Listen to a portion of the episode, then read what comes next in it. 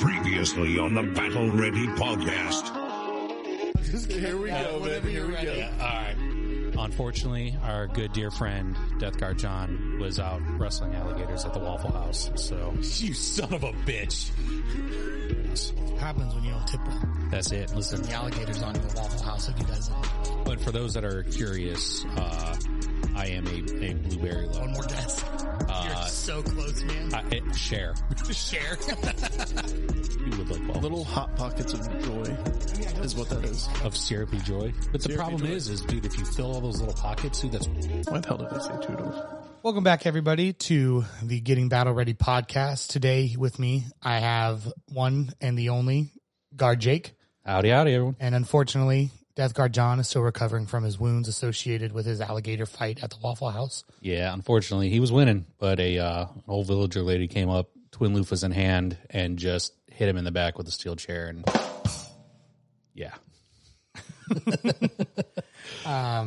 But anyways, as usual, we're going to go ahead and we're going to get into this one. We've got a good one for you, I think, today. Um, but Jake, what have you been hobbying on this week? I have started two more Leman Russes, and uh, they're not painting. I just started building them, so that way that'll bring my my Russ total up to five, which is about where my list wants to be at. Five Leman Russes. That, that's a lot. Yeah, magnetize them all so that way when I'm going in between like demolishers and punishers and battle cannons and exterminators and executioners, Yeah, makes it absolutely. easy.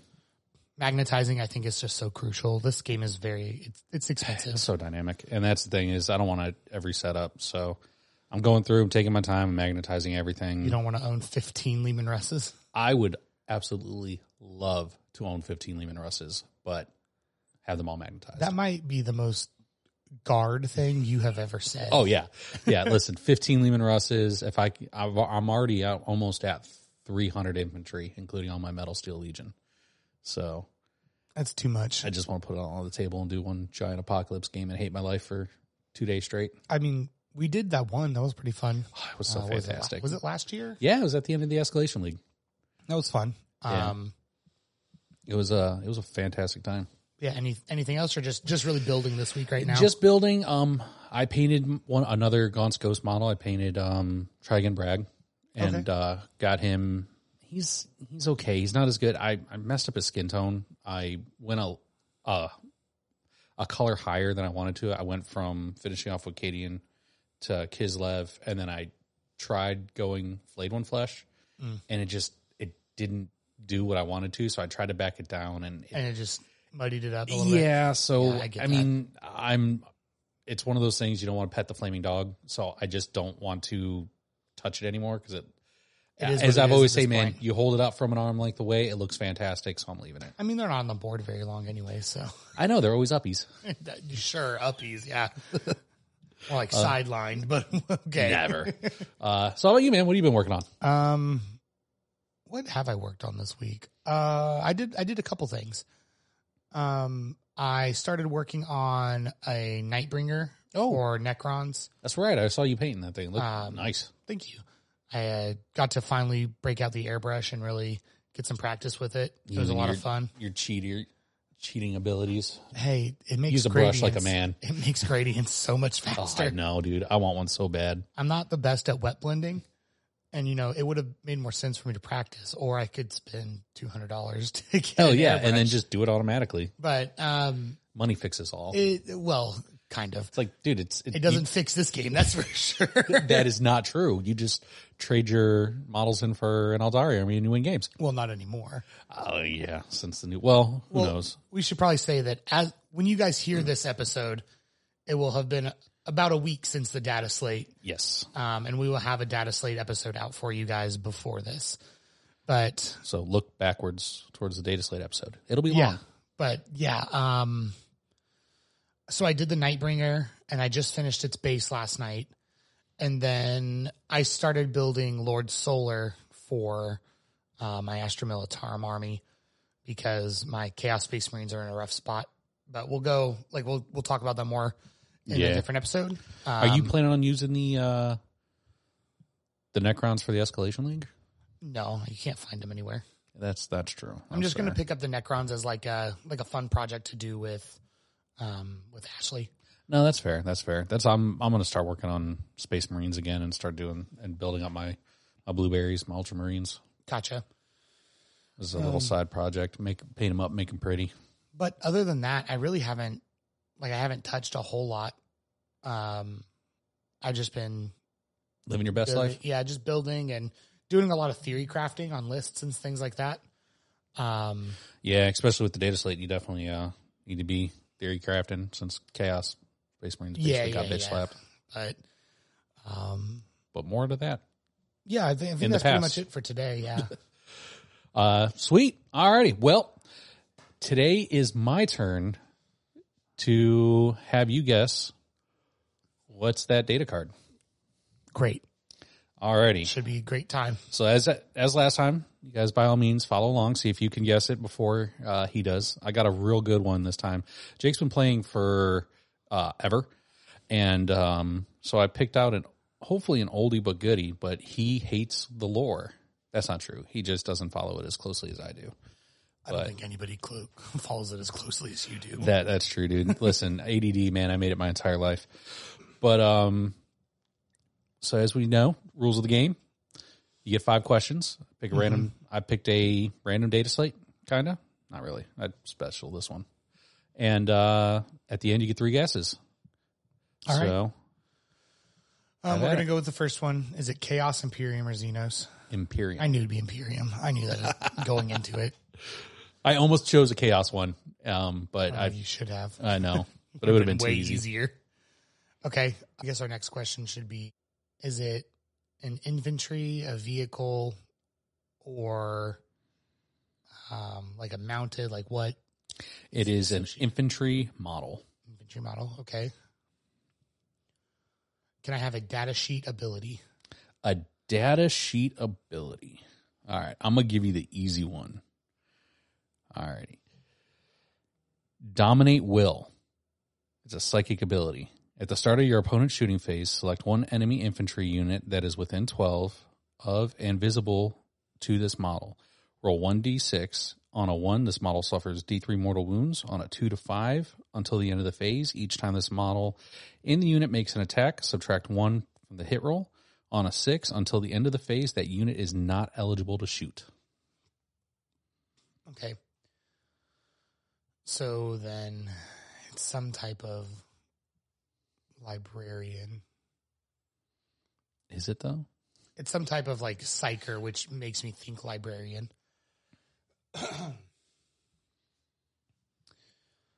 um, so I've given so it's three.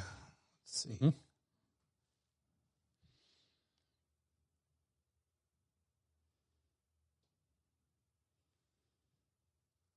Okay.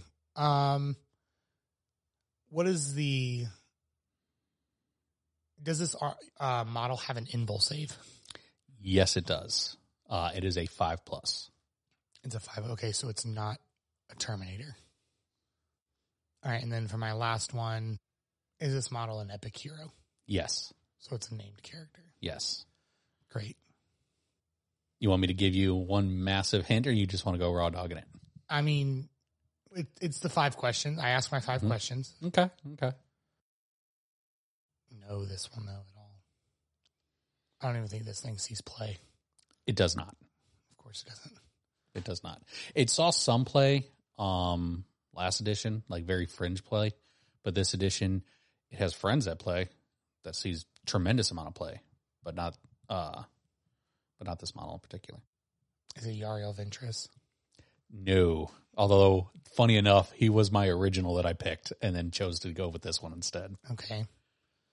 Um, So that's one guess. I don't know. This feels like probably some stupid Dark Angels model. No. Or you probably picked an Ultramarine. what other named Ultramarines are in this game? Guilliman. Uh no, that, I figured that'd have been too easy. Uh, you'd have been wrong. It'd be like, uh, name the weapon, uh, the Emperor's sword. Oh, the only other one I could think of is not an is a not a named character, so I don't know who this could be. gotcha. You want a hint? No, I don't want to cheat. Um, It's it's a hard one, man. I'm I'm not gonna lie. I'm not gonna lie. I don't know. The only other one I could think of is a librarian and Phobos armor, but I'm pretty sure they give um, lone op or stealth. So I don't know. Yeah, no, it's not a librarian. It's you got one more guess. No, said Guilliman. Oh, Librarian I of thought you were Phobos? just being uh. No, no, no. Alrighty, it is. I'll I'll give you a hint and see as I go through if you can get it. He's got a book series named after him. He's an agent of the Imperium, and he may or may not be Henry Cavill. It is Eisenhorn. Eisenhorn. I don't think Henry Cavill's playing Eisenhorn. I don't think so either, but that is uh that is the model. It is Inquisitor Eisenhorn, and he is a uh, agent of the Imperium.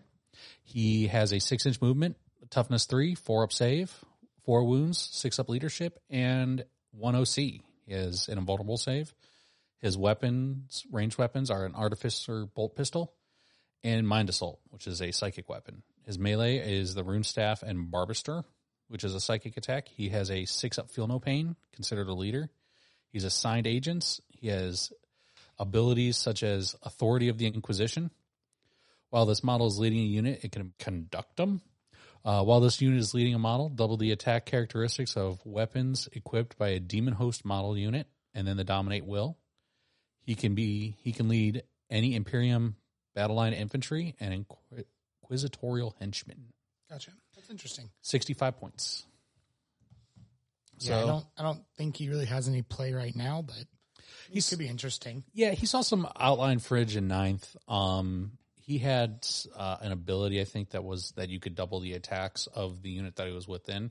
So he saw some play um, lined up with uh, guardsmen and stuff like that, and different uh, Space Marine. Gotcha. So yeah, And welcome back. As you guys could have guessed it, today's episode is about the cockroaches of the 41st millennium, the Tyranids. and as we all know, the only good bug is a dead bug. This is the second episode of our Getting Battle Ready series where we take you through the data sheets of an army and kind of help you pick out a good core to use throughout the edition for around $500. Here after this segment, we will be discussing more in depth the different factions and stuff like that or the sub factions that are within the Tyranid army. So that way you can go through and figure out which one works best for you. We're going to have some units that are highlighted for each one that you kind of want to focus on when you're building. And then we're going to pick one to two out of each uh, individual sub faction that we think we really liked and think you should kind of prioritize getting towards. So that way, you know, you're working towards that magical 2000 points. So that way you can get ready for your RTTs and get competitive and get battle ready. All right, and before we get into the the data sheets and the models, um, we're going to briefly go over the army rules for the Tyranids. Um, they do have two army rules. The first one we're going to discuss is uh, it's called Synapse. If your army faction is Tyranids, while a Tyranid unit from your army is within six inches of one or more friendly Synapse models, the Tyranid unit is said to be within Synapse range.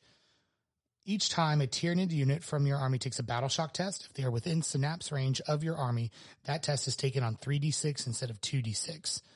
that is insanely powerful. Um, I've played against Tyranids quite a bit, and their ability, if you think you're like, oh, sweet, I finally got them below half, and they'll be able to take that battle shock, and they're like, oh, that's cool. My battle shock is six leadership, and I get to roll it on three dice. Like, if I roll a two, I'm good. I do know that their army does have a higher leadership. Like, I think that they're more like leadership 8. It could be. Um, I'm not 100% sure. I just remembered every single time he rolled, he passed, and there was Well, not much I can do. I mean, even on even on 3 dice. yeah. I mean, An 8 on 3 dice is still pretty good, you know what I mean? you could be like me and roll three ones religiously. Well, no, not all of us are like you, buddy. That is true, just built different. but uh, it's kind of cool because it plays to their lore that you know there's this hive mind that goes through and it reaches out to all the different bugs and stuff, and as they reach out, it keeps all the little bugs in check and everything. So it's pretty cool lore wise. Uh, it's a good play off that to bring it you know from the lore into the actual uh, the gameplay.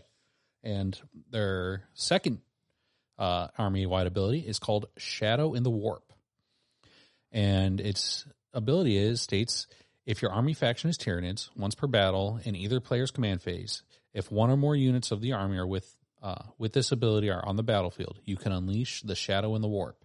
When you do, each unit in the battlefield must take a battle shock test, and each enemy unit. My apologies. Yeah, yeah. And So It's um, So it's good. good. It's good. It uh it literally won my opponent a game because me playing guard, my you know, my leadership's a little low, but the issue is is it shuts down my ability to issue orders. And he did that. Almost all my units failed battle shock. I lost 15 points on primaries. I couldn't order. Half my army ended up getting wiped out because they were battle shocked. It was so good. I could not believe how powerful this was when it happened. Yeah, and I think this also plays really good into armies that do have a little bit of a higher leadership. I would imagine that, um, like you said, like your guard and things like that would have a harder time with this. And we'll discuss more why this is so powerful, as there are some things that can help manipulate battle shock tests and whatnot throughout the army. Um, Oh, for sure. Especially, and the thing is about it, if you're within range of certain units, it stacks. So you have to do multiple battle shock tests. Right. And it just eventually it just gets to the point to where like, no, you don't understand. Your your army's battle shocked, and you're just like, cool. Yeah, I um I do think it's a very strong rule and to uh to kind of segue into our models that we've chosen, I think this is a great time to discuss the Neuro Tyrant. It's the first one on our list. Yeah. so the the only way that you're going to be able to currently get the high the neuro tyrant is going to be the what's it called? The Horrors of the Hive is the only way I've been able to it. see it. Unless I think you can get one in a Leviathan box. Yes, if you can get a Tyranid half of the of the Leviathan box, it does come with both of them. But I know that those are now getting to be few and far between. Yes. because we're you know six months past launch. The big thing with the Neuro Tyrant, um, there's a couple of things that it does that I thought were really good. Um, I'll go over its weapon for its ranged weapon is a two d six flamer, but it's strength five, AP one two damage. That's just really powerful. Yeah, I mean strength five, so your it's it's a flamer, so it has torrent, so it means that you don't have to roll the attack uh, to hit, so you're already removing dice, and with the strength five, you're wounding guardsmen on threes. Well, you're wounding Marines on threes. Yeah, I so mean, most of the arm, most most units that you're going to have to be put up against, you're going to wound on um, either fours or threes, which feels really good. Yeah, and it's two d six. You're throwing a bucket of dice at whatever you're trying to kill. AP one, you're putting guardsmen on their six up save. You're putting your space marines on their uh, five, up Five ups. save, and then two damage every time it was a failed save. It's just it's just very It's a dead marine and a dead guardsman. The other the other things I want to discuss with it that I thought were good were it's two it has two really good abilities. Uh, the first one I was going to talk about was Psychic Terror. This one is minus one to battle shock tests when you use shadows in the warp. And so, like we were previously discussing, when you shadow in the warp, everything in your opponent's army has to take a battle shock test. And now they're taking it at minus one just because you're on the board. And if you're able to deny 15, 20 points of primary, it's, it's so good. Well, I was going to say the big thing that it, it does too is it more than likely will deny primary in one turn because of the with the minus one. So again, just a very powerful um, ability, and it has one other ability I wanted to talk about that is uh, the Neuraloids, and it says in the command phase, select up to two Tyranid units within 18 inches and have them considered to be within synapse range. And I felt like this was such a good ability because this allows some of those units that want to push up the board, maybe it's your your hormagaunts or termagants or gargoyles, um, lictors, which all are just different data sheets we'll discuss later. Um, this really allows them to push ahead and not have to be so close in case they do get battle shocked for some reason, um, and still get that 3d6 and keep chugging along like nothing has happened. Yeah, and you know, even if you throw a bucket of dice at them and you get them within half, you know, they're just gonna shrug it off and be like, "Okay, cool, yeah, battle shock. Oh yeah, here's three dice. I make it. Keep going." Um, I just think that the Neuro Tyrant puts you into a lot of good situations, especially with it being an 18 inch range. There's a lot of things you can do with him to protect it while still getting the the bonuses from all of its abilities. I think the next key one we were going to discuss, you were going to talk a little bit about, right? Yep. Um, so in that pack that you get, uh, you get a screamer killer. Um, it does have the monster keyword and a uh, which is going to go real heavy into one of the factions that we're going to talk about later. Um, movement eight, T nine, two up save, ten wounds, leadership eight, OC three. It's it's going to be one of your frontal assault guys that are just going to go in, get into basically brawling ranges and just start fighting. Uh, it does have synapse. All right, so yeah, its range weapons are the bioplasmic scream, it's assault blast, 18 inch range, uh, s- d6 attacks plus three, ballistic skill four, strength eight, AP two, one damage. So the nice thing about it is, is you can take him, uh, advance him up the board, and because he's got assault, he can shoot, shoot into a unit, and then at the end you can death scream, which will at the end uh, the death scream ability is in your shooting phase. After this model is shot, select one of the units or more that were hit by these attacks. That units must take a battle shock, subtracting one from t- that test. So let's say you shadows in the warp, you have that model or that unit of models that are chilling inside the center objective, and you're like, great, they passed their leadership. So you can go through, shoot them, get them down a little more. If you didn't wipe the unit, you come in and try and battle shock them again and take that objective from them. Um, they also have a, a pretty darn good melee attack weapon, which is a Screamer Killer Talons. So you got to be in uh, melee range for it. 10 attacks, weapon skill 3, strength 10, AP 2, 3 damage. Yeah, it's a really good melee weapon. Um, I think the big thing you'll see the common theme amongst most of the models that we've chose, they all have the assault keyword, and I think that this is probably intentional just from doing all of our research. Assault gives you the ability to advance your model and then also perform an action. And that becomes huge when you start getting to move these big models up the board or big swarms of infantry. You know, they're going to get to go around nine, 10 inches on average before um, doing their action. So they can just get on that objective, hold it, or do any type, type of secondary. It just allows you to get into position to do something that most armies have, you know, just a, a handful of models that gain the assault keyword. Um, but that takes us to our our first battle line unit, Mm-hmm. um, where we are going to discuss uh, gargoyles. They are extremely fast. They also have the assault keyword on their profile. Um, with their flesh bores, they're just one shot, strength five, zero AP one damage, hitting on fours. Um, you know, they have a typical one wound profile, nothing like extremely crazy, but they do offer some great things with their abilities. So their movement 12, which is a big thing, and they're flying. Um, they offer deep strike to you, and then their ability, which I thought was really um, interesting, is in your shooting phase after this unit has shot. If it is not within engagement range of any enemy units, it can make a normal move of up to six inches. If it does until the end of the turn, this unit is not eligible to declare a charge. This just gives so much mobility. So even if you're not using them um, to do an action that turn, or the big thing is you deep strike them in, Mm-hmm. shoot at something, and then get a free six inches of movement, which could potentially put you on an objective, get you into a corner for engage.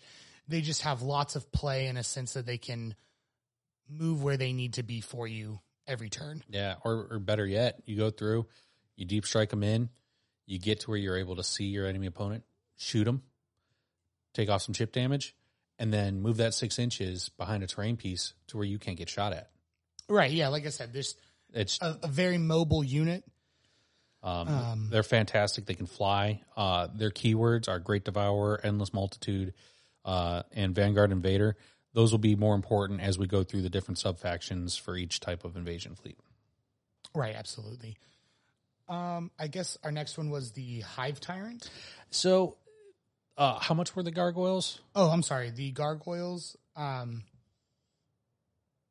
price point or Yeah, price point. So the gargoyles are forty five dollars. You get a box of ten, so they are fantastic if you can get pick them up at that point price point, um, which is naturally GW MSRP.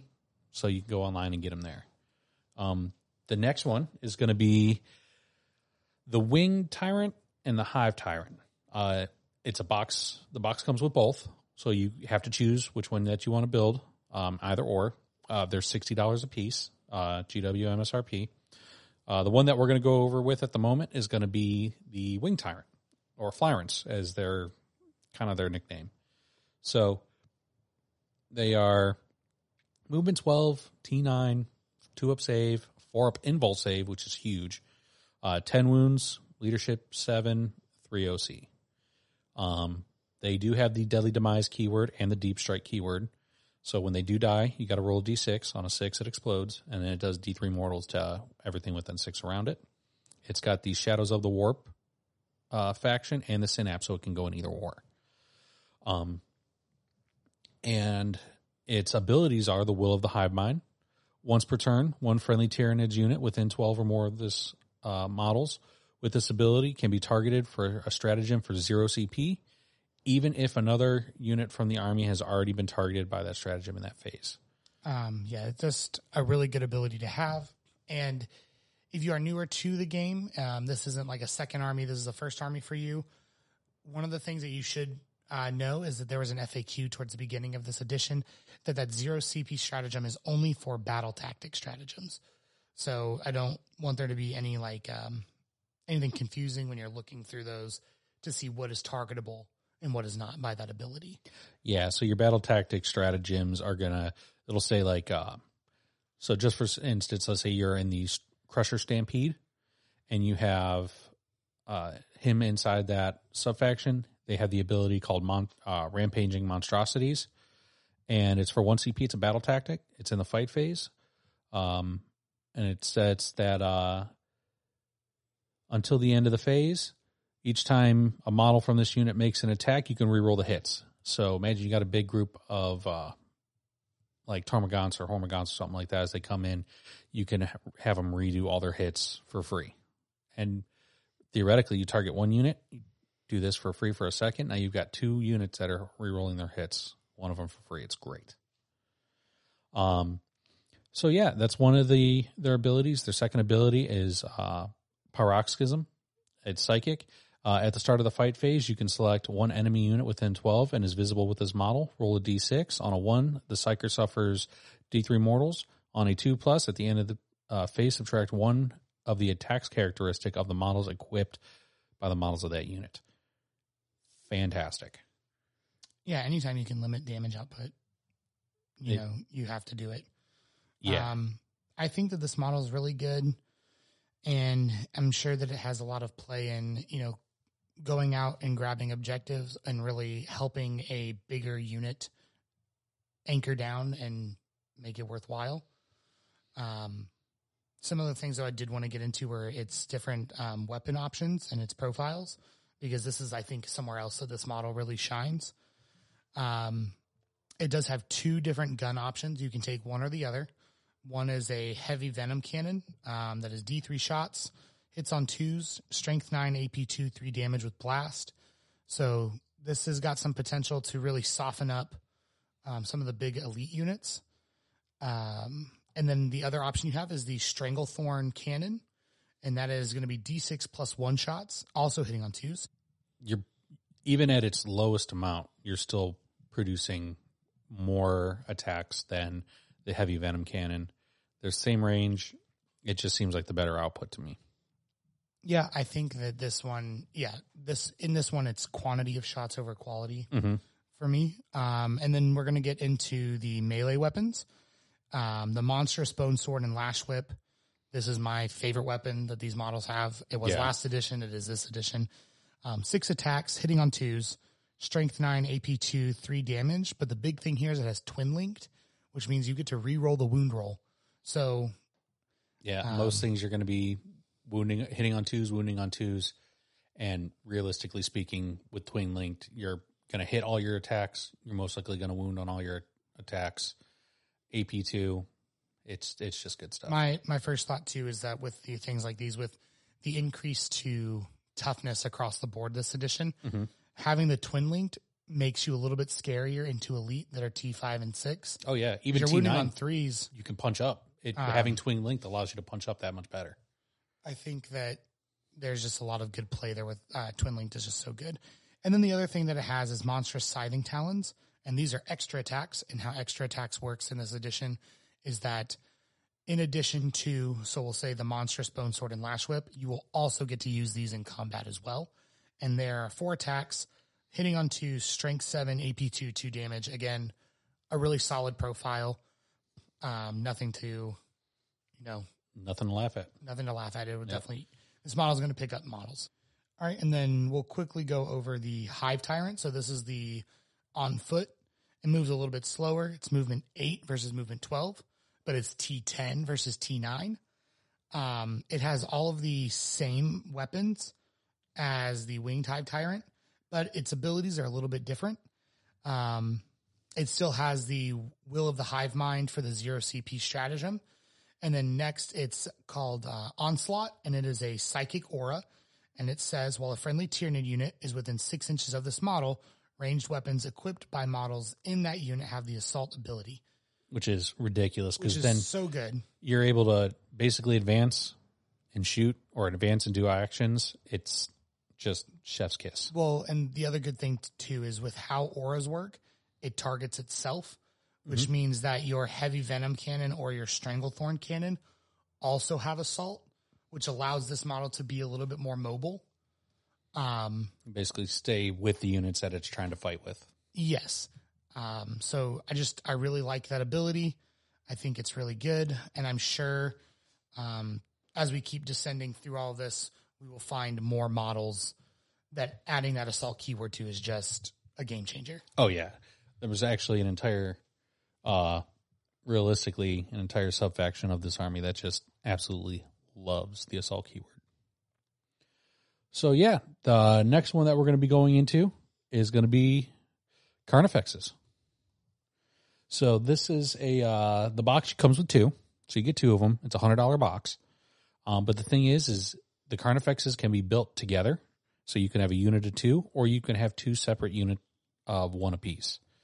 Um, really good value for the dollar based on for the model and the points and everything like that. Definitely one of our top five choices. But uh, it also its basic profile: eight inch movement, toughness nine, two up save, eight wounds, leadership eight plus, OC three. Really, really good. It's uh synapse faction. Its blistering assault is its ability. So each time an enemy unit is selecting to shoot, uh, after that unit shoot, if any models from that unit were lost or mo- or more wounds as a result of these attacks, this unit can make a blistering assault move. If it does, roll 1d6, adding 2 to that result for each model in the unit that can be moved the distance in inches up to that result. But this unit must finish the move as close as possible to the closest enemy unit. When doing so, this model can be moved within engagement range of the enemy unit. For each unit can only make one blistering assault move per phase.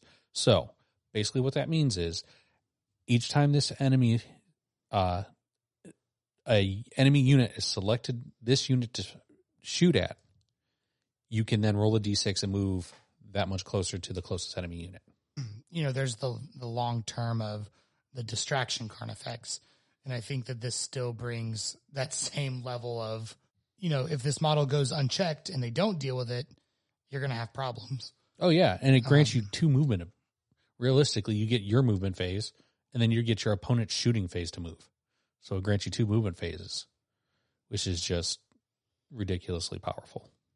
But um, it's one of those models that can be equipped with uh, many different types of weapons. So it can be equipped with the exercising talons. It can be replaced by either the death splitting with slimer maggots, devourers with brain worms, heavy venom cannon, the stranglethorn cannon, the carnifex crushing claws. Um, and then the scything claws can be replaced with either death spitters with slimer maggots, devour brain leech worms, and then the carnifex clashing claws. Um, it can also be equipped with the bioplasma, and then it can also be equipped with the spine, uh, the spine banks. And I then it's got the- the extra talents of the. I think the key talents. the key um, weapons to discuss though, you just get the bioplasma. You don't have to swap anything for Yep. that, and that again, assault and blast, which makes this army again so mobile. Mhm. Um, There's the- no reason to not advance your units unless it's going to leave you open to be basically picked up off the board. the close combat weapons are again where these models shine. You've got a lot of um, high strength, high damage. Most stuff is flat three damage, which is very good. This Um, the Carnifex crushing claws are wounding Rogal Dorns on 4s Mm-hmm. That's gross. Um, you know these these things are meant to chew up elite um, and take care of them. The D6. So I'll just go over the Carnifex crushing claws. There are four attacks, hitting on fours, strength twelve, AP three, D6 plus one damage. That's so That good. feels really good. That's so good. Um, this is going to be taking care of most elite units, and it's going to also take care of most um, it's really gonna chew up anything it touches. like small vehicles. Yeah, uh, it'll. I mean, you figure rhinos, chimeras, uh, Bulka Guard, uh, transport units like um, hellhounds and chimeras, Taurox primes, Tauroxes. I mean, this is this You're is wounding, wounding on- Russes on threes. Yeah. Um, Um. but you know, this also goes into like the impulsor, the impulsor, and the repulsor executioner, and like this isn't just like um, guard models that tend to be on the softer side. This is hitting big tanks, uh, wounding on threes. You'll look Yeah. and you'll see strength 12 is something really big in this edition right now. Um, so anytime you can find something like that, it's worth consideration. I Oh, think. one hundred and ten percent. Um. Um, the other, uh, the other thing I wanted to discuss is they also get the extra attacks with the Carnifex extra scything talons, and these ones are two attacks, hitting on fours, strength nine, AP two, three damage. Again, strength nine is very big. It's very powerful. Obviously, not the crushing power of strength twelve, but it's still going to do a lot of damage when they connect. Oh yeah, for sure, because it's going to allow you to hit your rhinos on fours, your Leman Russes on fives if you need to, if you need that little bit extra to finish it off. Um, and it's wiping pretty much all your infantry units hitting on twos and threes. So just fantastic. Uh, keywords monster, great devourer, carnifex. We'll get to more of that for the uh, different sub factions and everything like that. So the next one is going to be Biovores. The next one that we're going to discuss is the Biovores. They are a movement five, toughness six, um, three up save, five wounds, eight leadership, one OC. Uh, one of the big things that they bring to this army is indirect fire. They've got blast, devastating wounds, heavy indirect on their spore mine launcher. It's a 48 inch range with D3 shots, hitting on fours, um, strength six, AP one, two damage. So that is just, um, you know, it's not the the scariest profile, but it coincides with their um, data sheet ability, which is called Seed Spore Mines. And is once per turn in your shooting phase, when selected to shoot, one unit with this ability can use it instead of making any attacks with its ranged weapons. And if it does, you can add one new Spore Mine unit to your army and set it up anywhere on the battlefield that is wholly within 48 inches of this unit and more than nine inches horizontally away from all enemy units. That Spore Mine unit contains one model for each model in this unit. So here's the thing about it. So you go through, you keep it behind, you know, terrain so that way it's protected so it can't get shot at or anything like that. So you pull your data card, shoot. I just pulled You could you could pull behind enemy lines. You. could pull engage on all fronts, um, investigate signals, investigate signals, and deploy what, teleport homers. Yeah, there's so many things that this thing, thing can do. And with it being within 48 inches of the Biovore, that's basically the whole board. yeah. You might not get the far reaches of the diagonal corner, but you're going to get just about anywhere you want with this model. Oh, easily. Um, and so it just makes the Biovore so good to help you score your secondaries. oh, yeah. and that is that is one of the main reasons that we put this as a must take on the list. Um, this is one of those models that can hang back into your deployment zone and help provide you what you need. And the other thing you can use the spore mines for, though, is this helps cover deep strikes. Oh, This- yeah. this will shut down someone's ability to deep strike on you. Um, it could force them to put models places they don't want because you're putting one 25 mil millimeter base model on the board and zoning a whole area out. Oh, yeah. Easily. So, and um, if if you have an area that you're trying to prevent a within three inch deep strike, you can put it in with your guys and hopefully you assist in screening out that extra three inches so that way they can't drop a set of inter- uh, inceptors or other Tyranid players that have a three inch deep strike as well. Well, there's that. There's um, Grey Knights have three inch deep strike. There's a lot of stuff. Yeah. This edition that's got like some stratagem play to let them get a three inch deep strike. So again, um, a Biovore we felt was an auto, not maybe not an auto include, but we highly recommend it. It gives so much. Um, I don't want to say forgiveness, but like this really helps you lock down the board, the board state for you. Yeah, it it just it's such a utility piece inside your army that does so much for you that it's it's just worth having, especially with its ability to land the spore mines and just faction everything. It's just hundred percent worth it. Most almost all your competitive lists are running at least one. Definitely recommend it. Um, And then um, our next our next one we're going to discuss is the Ripper Swarms and Termagants. the Termagants, and we'll kind of go with these hand in hand because the way that you own Ripper Swarms is by buying boxes of Termagants. Mhm. Um, so they kind of go hand in hand, and they're both just good for the army. Yeah. Um, $45. You get a box of uh, 10 Termagants or, and uh, you get some Ripper Swarms with them. We recommend getting two boxes to round out um, that first initial $500. And yeah, they're just good. Um, the Ripper Swarms, they're a big thing. Um, They're just little Gribbly units. similar to the way that chaos players use nurglings. They deep strike in, they can come in and score you objectives. But something I found interesting was their um, chitinous horrors is their um, aura ability. I heard that. I read that as chitterous. um, chitinous horrors aura ability. While an enemy unit is within engagement range of this unit, have the objective control characteristic of models in that enemy unit. Oh, it's so good. So if you've got some Ripper Swarms and you can play them, you know, advantageously with your unit of Termagants or Hormagants, whatever you may be playing, your guys are OC two. So if you're cutting that other OC two unit down to OC one, that's real big. It helps, you know, between the the battle shocking and cutting OC, this army really plays deny the primary hmm and it's very powerful.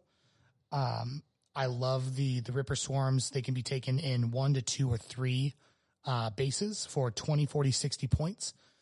Um, They have the deep strike ability, so you can drop them wherever you need them to. right. Yeah, that's what I was saying. Like with the deep strike, um, or they move six inches, you could just run a base of them near your Termagants. And tell them to figure it out. And yeah, and so you sit on this That's and, cool. and you hold it, so it's real good. Yeah, Um, yeah. I've got forty dudes chilling on this objective, and your guys have half your OC. Right. Yeah. Guess what? Guess who's not getting this objective? You. Um, and then we'll move into the like the Ripper swarms. Their attacks and stuff are very minimal. Um, it's They're kind of they're not there to attack. they're not there to attack. They're there for the having the OC and running around and doing actions Yeah. for your army. Uh, the keywords: uh, swarm, great devourer, uh, harvester. Again, we'll get more into those in, with sub factions. Um, and then lastly, um, we're looking at the Termagants. These guys are, you know, they're the battle line unit that um, everyone goes to. They're just a good model to have. It gives versatility in all of the different um, sub factions that you might play in. But the big things I want to hit here OC2, movement six, T3, one wound. So, like, their profile's not super scary, but um, the flesh borers they have the same shooting weapon as the gargoyles which gives them assault which again lets these guys run up take an objective from you and you're going to have to work to get them off of it Yep. Uh, which works really well with the uh, skulking horrors, which once per turn, uh, when an enemy unit ends in a normal advance or fallback move within six inches of this unit, if this unit is not within engagement range or more of that unit, they can make a normal move up to d6 inches. which feels really good and the other big thing so like with theirs that is different from the carnifex it doesn't have to be towards the closest enemy which means that you could move into a position to either maybe put some more models on an objective marker or just make that charge a little bit harder for them to come try to take it from you Yep. um, I just I couldn't recommend these enough. That's why we um suggested two boxes, and you can take them in 10 to 20 man units for 60 to 120 points. So we'll do a quick um, recap of our suggested models, and then we'll give you the price point and the point payout.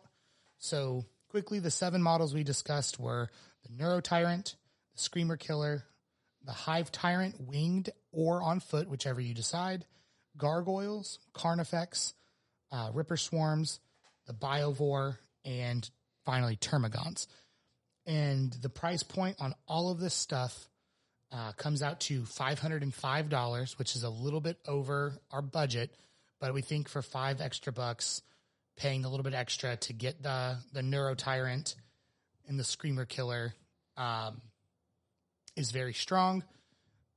The Screamer Killer is something that is just like kind of a bonus to getting the Neuro Tyrant, but this would also put you at 1,145 points, which puts you a little bit higher than our thousand point line that we we try to get to. Which so we think for the five extra dollars, Hundred percent worth it. Hundred percent worth. it. all right, and finally, before we take our first break, we're going to quickly go over um, a paint scheme that Jake and I have each picked out to kind of help you figure out some base colors on one of the different hive fleets that we both love. Um, Jake, if you want to go ahead and go first, and then I'll go after you. Yeah, no problem. So I chose, um, well, as you guys know, I'm a big Ultramarines fan, love the lore and everything like that. And um, Battle Macragge have to go with Hive Fleet Behemoth. Words. Um, it's a pretty simple paint scheme. It's uh, red, black, and blue. You're going to do uh, your basic um, Khorne red or uh, Mephiston red as your base. Uh, I recommend going Khorne red and then washing it and then highlighting with your Mephiston red. Uh, and then either Corvus black for the carapace or Abaddon black, whether or not you want that hue or if you want a true black.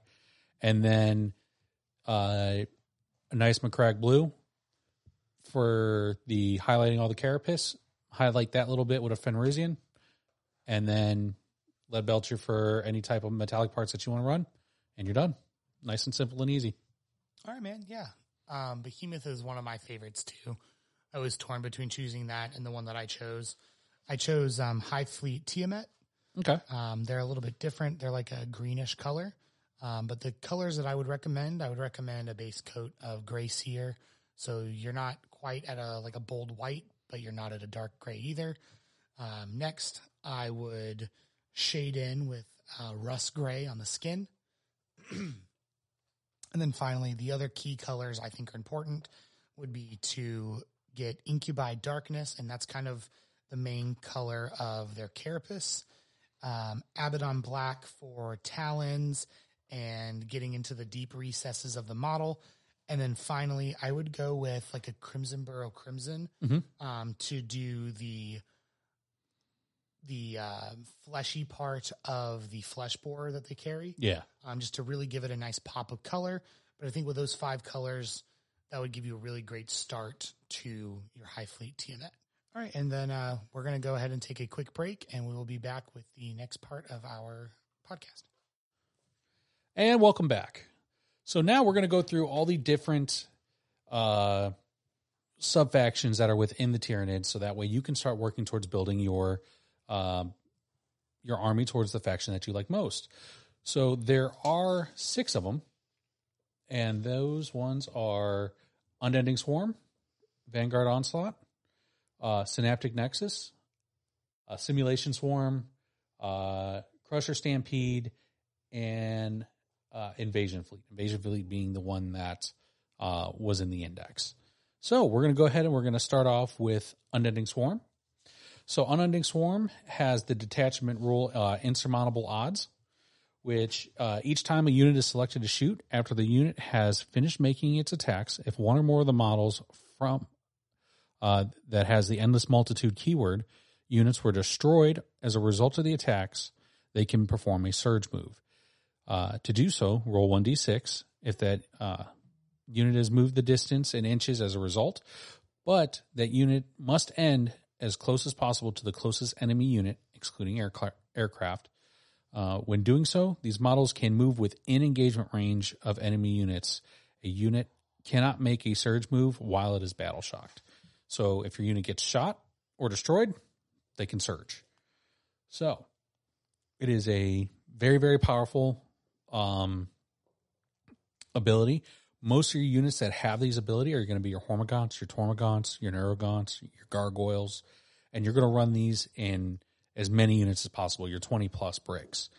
And you're basically just going to swarm the board as much as possible. Uh, Jake's going to go ahead and talk some about Venom Thropes with this. Yeah, so one of the units that we recommended were the Venom Thropes, and they're not something I think that gets seen very often right now, but I really liked the Foul Spores aura that this unit has. And it's while a friendly Tyranid unit is within six inches of this unit, each time a ranged attack targets that unit, models in that unit have the benefit of cover against that attack. In addition, while a friendly Tyranid unit, excluding monsters, is within six inches of this unit, the models in that unit have the stealth ability. And I think that this is such a good ability in Endless Swarm because you're going to be running so many units of Termagants and Hormagaunts and Gargoyles, running a lot of battle line. And so making them minus one to hit on the way in feels really good. Um, just keeps you alive that much longer their lashes, their toxic lashes, which is their melee weapon, they're anti infantry too. So if they get stuck in, um, they do have, you know, they can put out some wounds. Their strength three zero AP one damage, but the anti infantry two up lets them, you know, at least put up a fight. Oh yeah, for sure. And one thing that they do have is a stratagem called Unending Waves. Uh, it's very similar to the guards' reinforcement stratagem. Uh, restrictions, you can't bring back a destroyed character that's with it, but that 20 group, uh, 20 man group of Hormagaunts or Termagants that you're using to advance the board, when they die, they come back. So crazy powerful. Um, and as a guard player, I know how powerful this can be, especially when it's late game. You only have units that have one or two guys left. You run them up the board, they die. You can say, hey, 2 CP, unending waves, bring them back and then it just gives you that feel of the unending masses that this detachment is trying to portray. Portray. Thank you. Um, the next unit that I had, so we're going to pick two units for each of these to really highlight, um, was the Tervigon. This is an uh, character model, um, very strong, T11, two up save, 16 wounds, OC5, um, pretty pretty strong in combat. Uh, but the big thing here again goes into their abilities. Their first one, pretty straightforward spawn Termagants. Yeah, seems good. In your command phase, you select one friendly Termagant unit within six inches of this model and return up to D3 plus three destroyed models in the unit.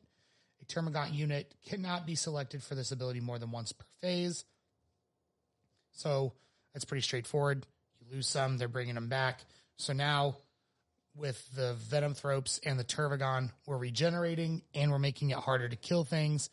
So we're keeping those units up at their, you know, that 15 to 20 model range. Mm-hmm. Um, the second ability that um, the Tervigon has is the Brood Progenitor, which is while a friendly Termagant unit is within six inches of this model, ranged weapons equipped by the model in that unit have the lethal hits ability.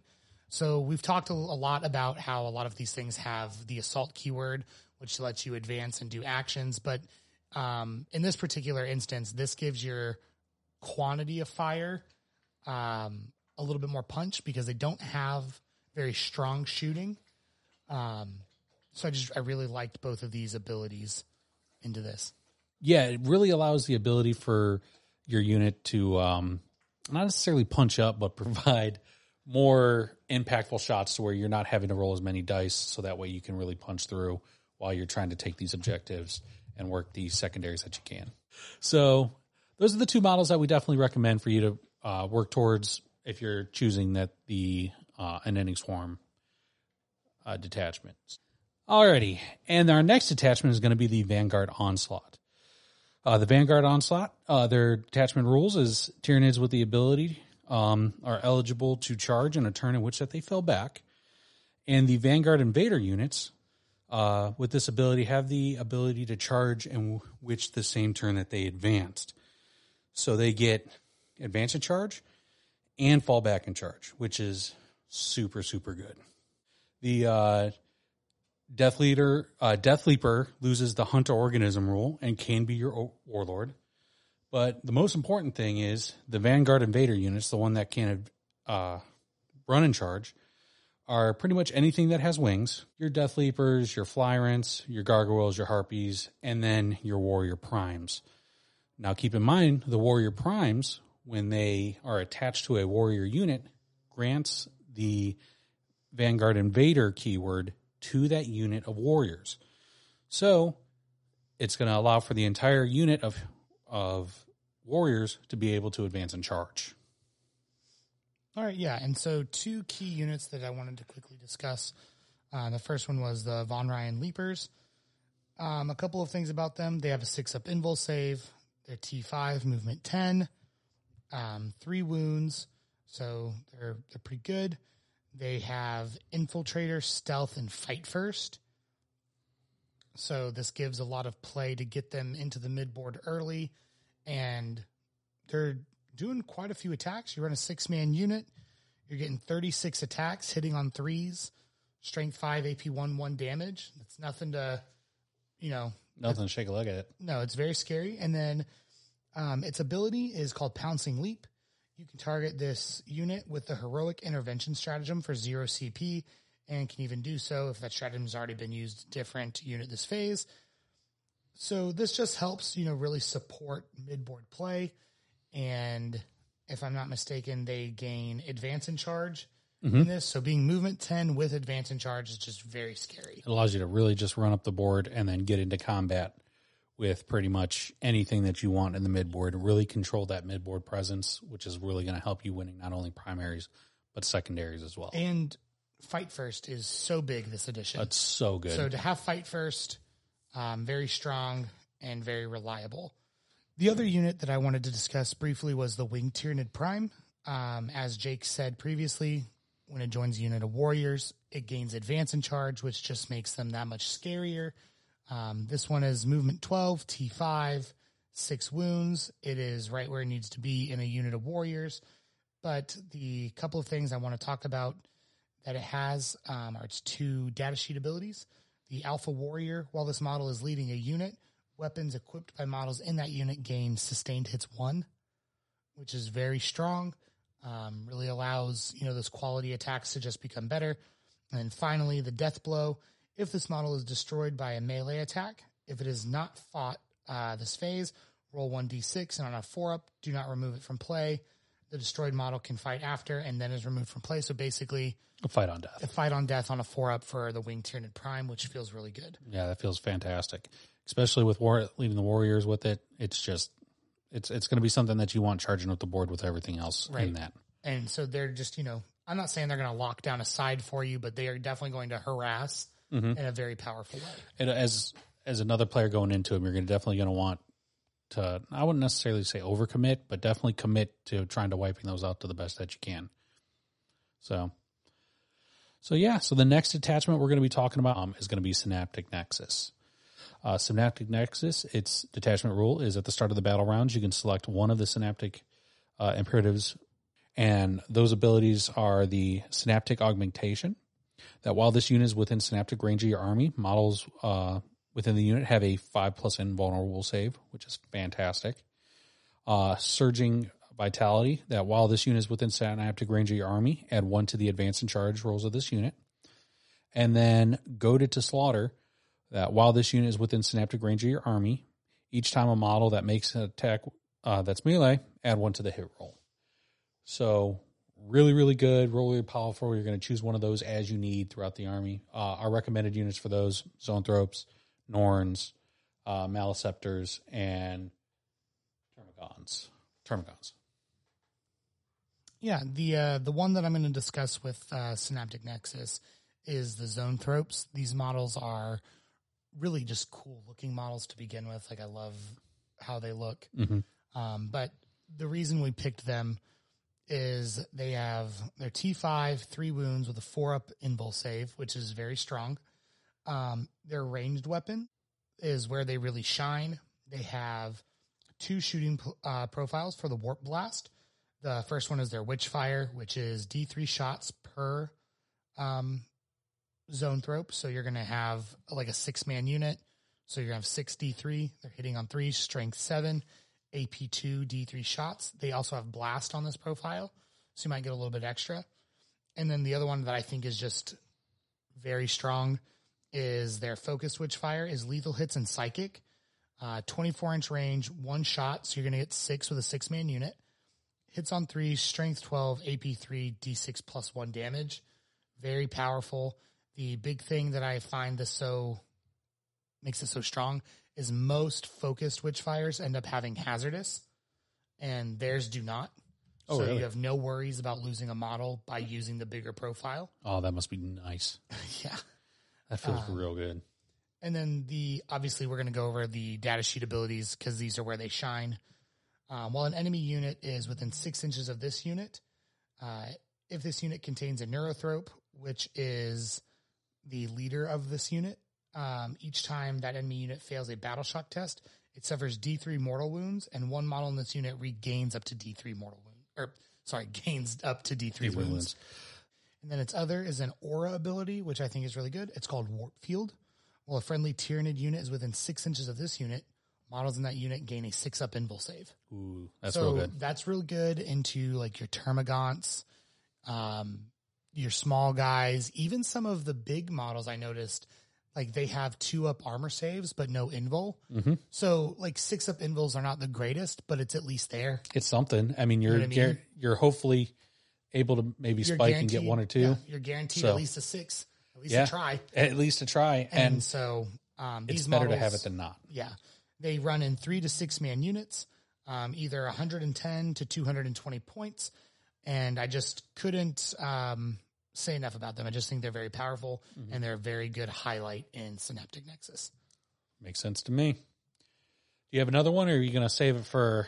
Um, we could talk about the Maleceptor, but I was going to talk about it in a different one. And so when we get to the Maleceptor, just know that this also works in Synaptic Nexus as well. Gotcha.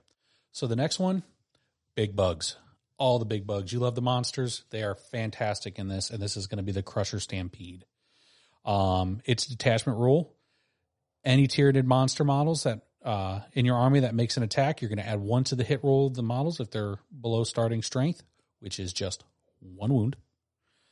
And it's going to roll, uh, add one to hit on your wound rolls when it's below half strength. So it is just getting stronger and stronger the more damage you deal to it. And these bugs have so many hit, uh, so many wounds. It's not even funny to where you're just you're too afraid to bring it because they're just going to get that much stronger. Um, the ones we recommend for this, your Norn emissaries, your Hive Tyrants, and your carnifexes. Keep in mind, though, when you're playing with the carnifexes, you want to run these individually. You do not want to run these as uh, pairs or into thirds. The issue being is if you run them in groups of two, you're going to have to. Uh, one of them is going to have to die for you to gain the benefit of the below the starting strength, and you're never going to gain the benefits of the wound roll because the unit will never get below half strength. So keep that in mind that you want to do it individually for those. Um, also, when you're doing all your um, secondary plays and stuff like that, we strongly recommend using lictors um, for this because they have lone op. So you're going to let your big bugs charge in, do what big bugs do, wreak, wreak havoc on your enemy's thing, while your lictors go out and do all your little secondaries because they have lone op. They can't be targeted within 12. Yeah. Um, the Lictors were a really great choice here. Um, but the two models I'm going to highlight here, the first one, like I just previously discussed, is the Maleceptor. Um, the reason I felt this was good, again, a big T11 bug, 14 wounds, four up invul save. And all you have to do is lose, drop one wound, and everything on this guy's profile now becomes ballistic skill two, weapon skill two. So good. Um, the ranged attack is an 18 inch, uh, D6 plus three shots with blast psychic. It's strength two, 10, sorry, not two. Um, AP2, three damage. Just a very strong attack. It's a little close range. I would love to have seen him been a little bit farther back. but Yeah.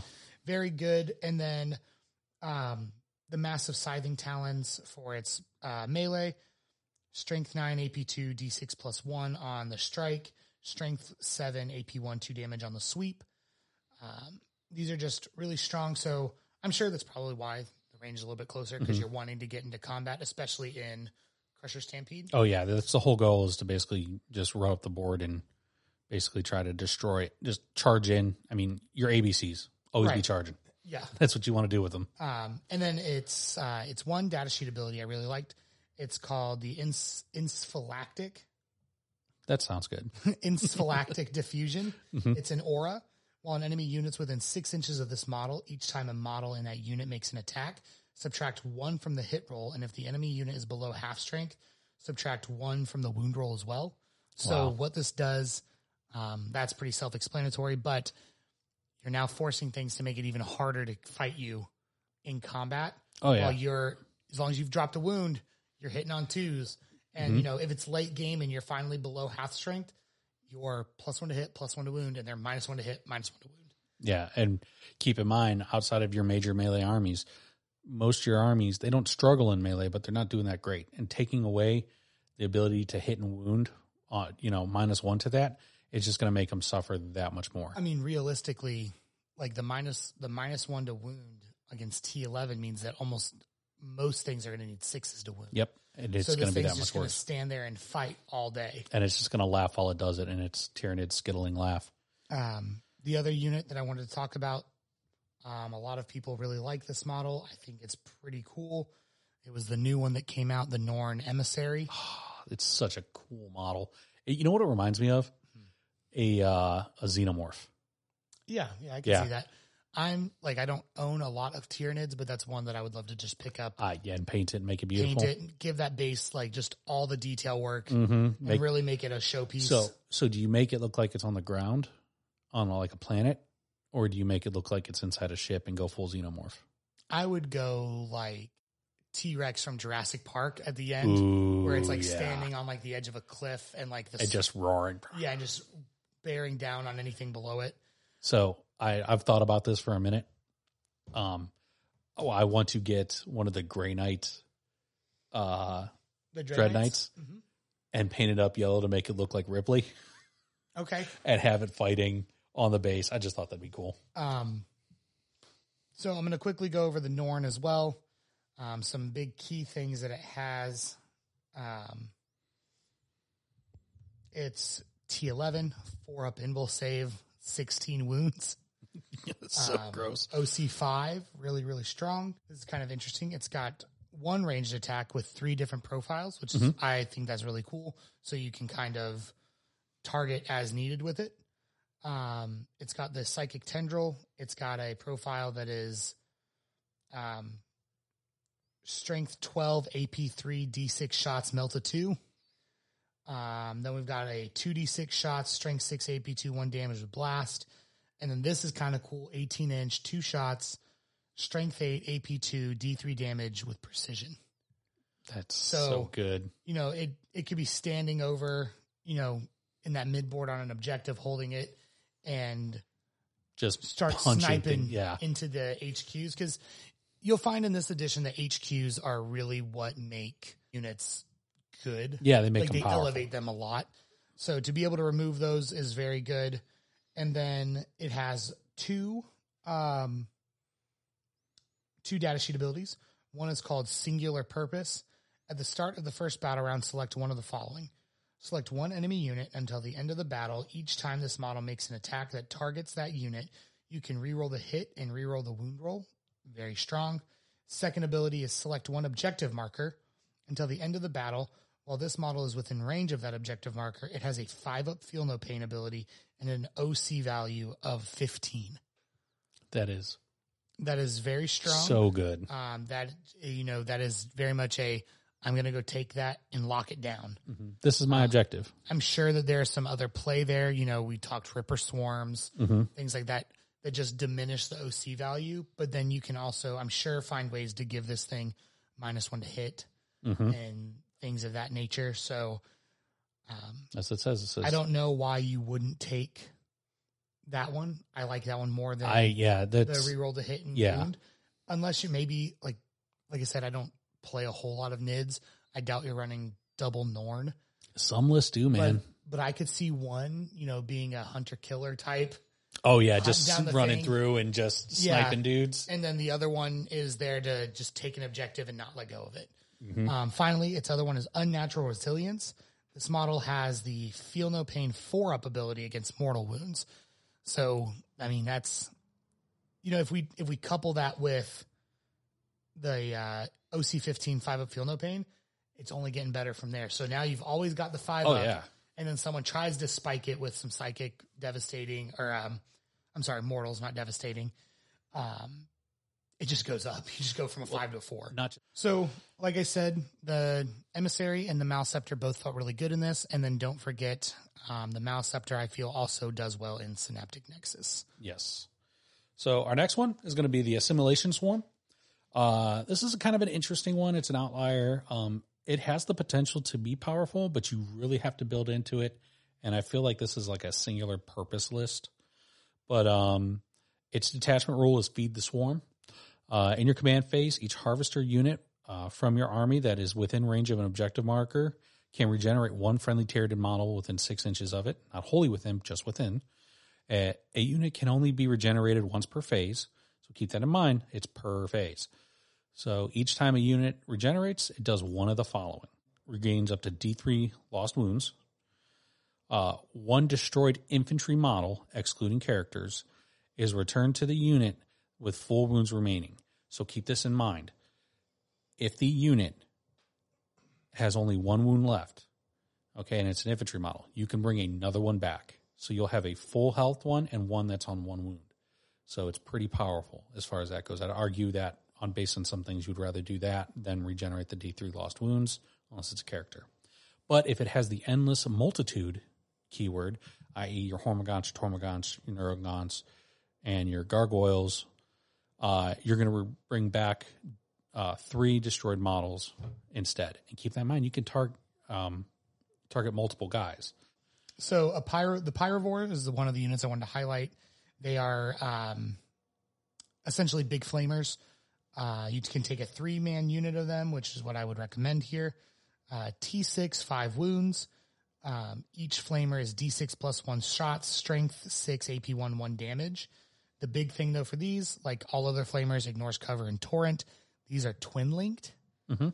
So that means that you're auto hitting and then you're re-rolling the wound roll, Ah, which feels real good. that feels real good. Um, their their melee attack is just you know, chitin barbed limbs, strength five, zero AP one damage. That's not what they're there for. Yep. Um, their data sheet ability though felt really cool. In your shoot, it's called Burning Spray. In your shooting phase, after this unit has shot, select one unit. Unit. Select one enemy unit hit by one or more of those attacks until the end of the phase. That unit cannot uh, receive the benefit of cover. So, um, with that, it just opens up a lot of units to be dealt with Yeah. um, because there are lots of like uh, one thing I think of. I think it's the go to ground stratagem. It's not used too often. It gives the benefit of cover That and and a Ghost. six up invul save. So like little things like that um, that you can mitigate to really delete units you need to take care of. And then the other big thing with them is that uh, you can regenerate them in this.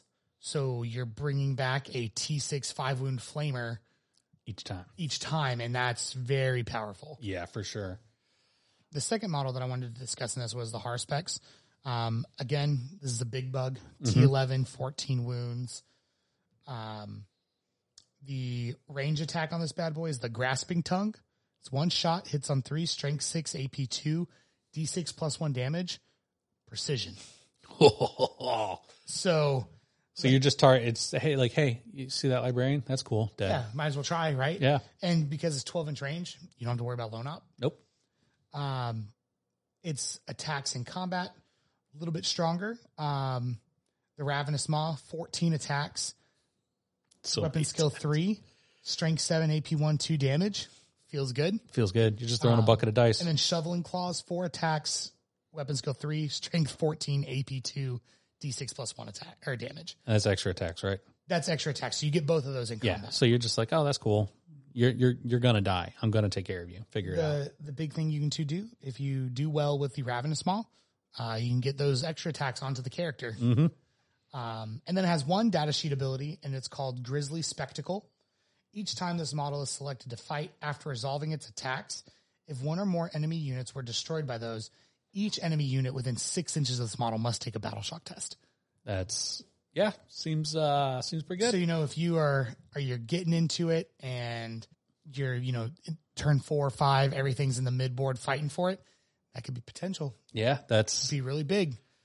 Um, but those are the two that I would recommend for that one. Yeah, and other- other things too that have the harvester ability. Um, going to be your ripper swarms as well, and your psychophages.